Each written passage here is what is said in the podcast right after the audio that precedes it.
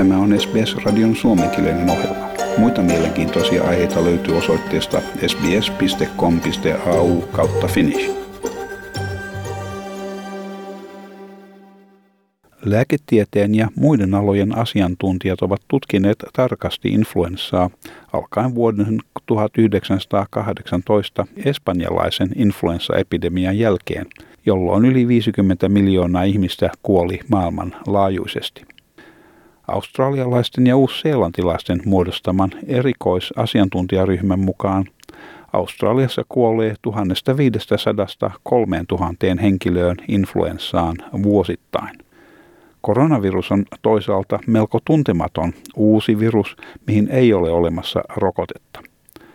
Monet niistä, jotka ovat saaneet tartunnan, ovat taudin oireettomia levittäjiä.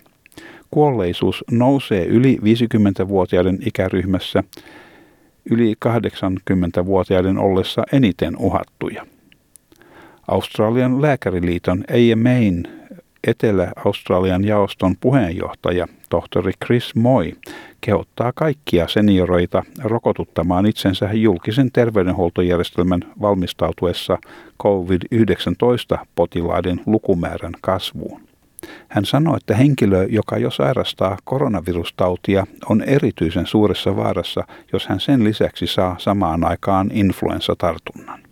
somebody who's severely affected by COVID or severely affected by influenza would be greatly affected and therefore very sick and, and basically their, their whole constitution and immune system would be down after the first infection and then they would get the other infection. That would be far more likely to cause serious consequences, including death for a large number of people.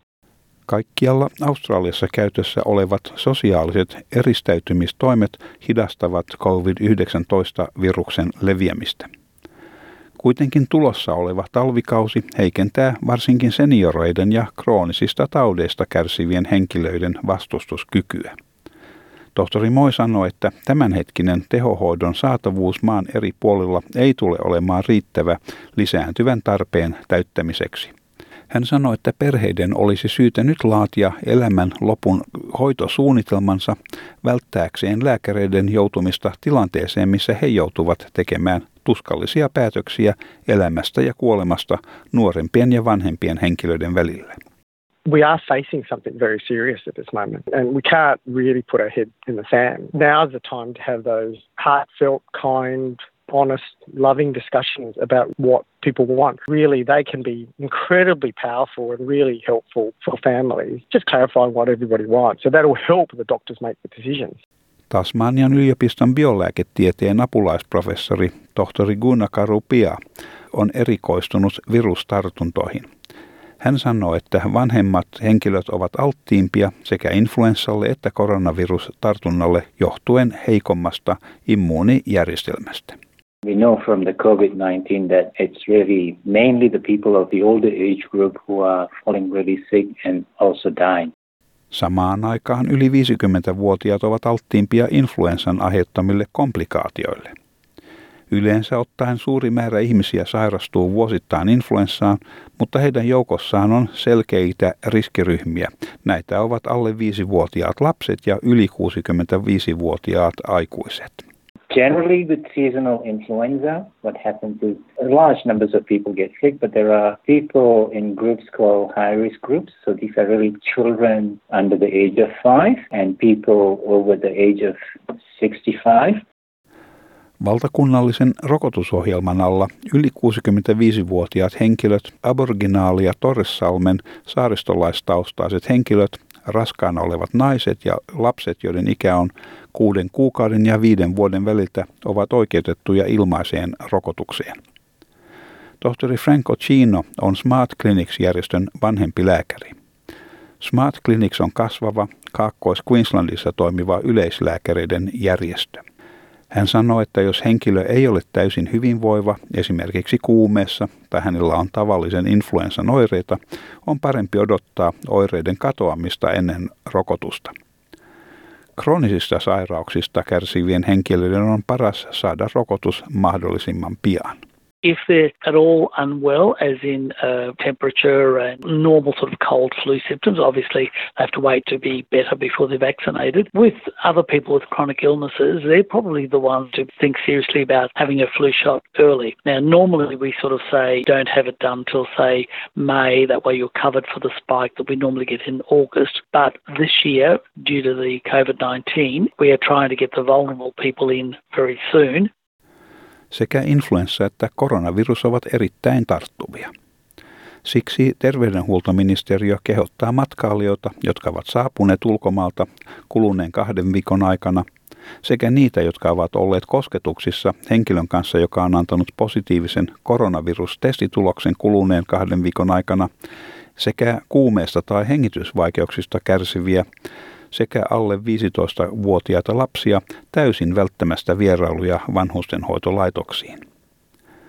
Tohtori Moi kehottaa vierailijoita noudattamaan hallituksen antamaa ohjetta ja rokotuttaa itsensä ennen toukokuun alkua.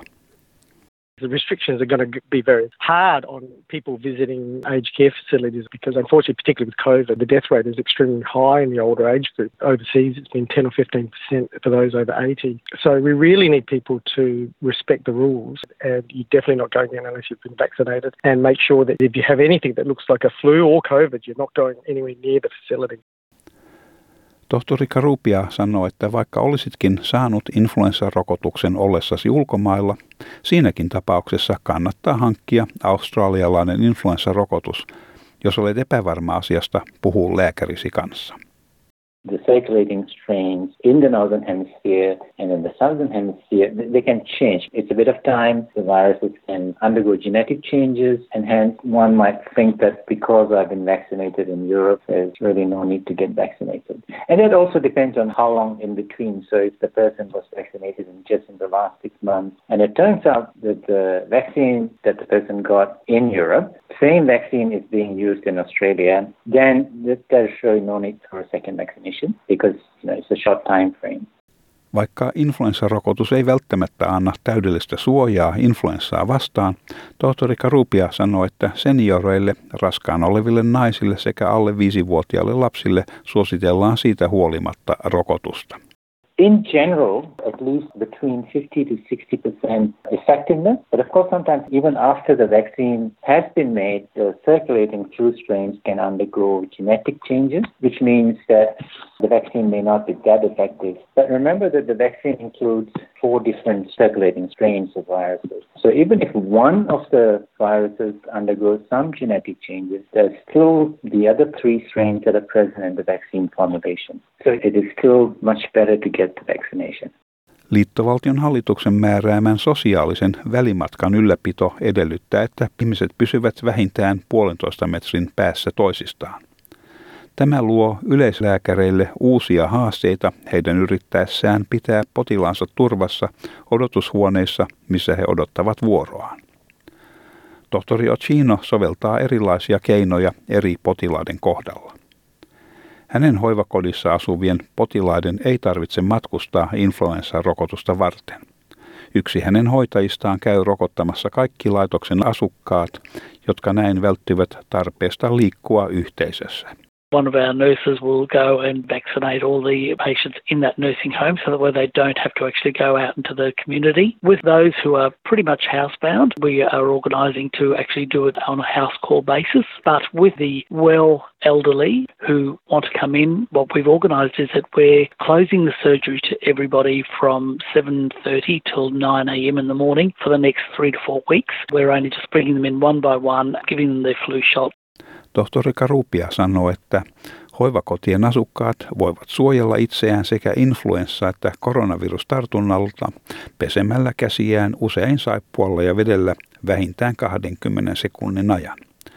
Koska ajan laskeminen voi olla vaivalloista, he voivat vaihtoehtoisesti laulaa sopivan pituisen laulunpätkän. Heidän pitäisi välttää kasvojensa koskettamista käytyään yhteiskäytössä olevilla alueilla, koskettuaan pöytiä tai muuta pintoja, millä saattaa olla viruksia. Precautions that one would take would be similar for both influenza and COVID-19 because both are respiratory infections. They are spread through coughing or sneezing or touching areas where someone else has sneezed or coughed or people touching their mouth after coughing or trying to break a cough and then touching other areas. Ota yhteyttä yleislääkärisi saadaksesi tietoja turvallisesta rokotuksesta. Jos tunnet ahdistuneisuutta, yksinäisyyttä tai tarvitset tukea, soita Lifeline puhelinpalveluun numeroon 13 11 14 tai Beyond Blue-palveluun numeroon 1300 22 46 46, mikä toimii vuorokauden ympäri. Haluatko kuunnella muita samankaltaisia aiheita? Kuuntele Apple, Google tai Spotify podcasteja tai muuta suosimaasi podcast-lähdettä.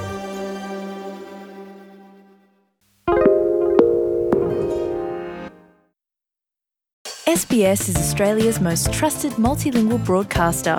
Our listeners are loyal, highly engaged, and have supported countless local businesses. We offer advertising packages for businesses of all sizes. Our experienced sales team will guide you through the process of owning a great campaign.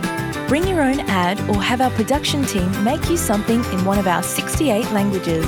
Start the conversation with your new audience today. Email sales at sbs.com.au.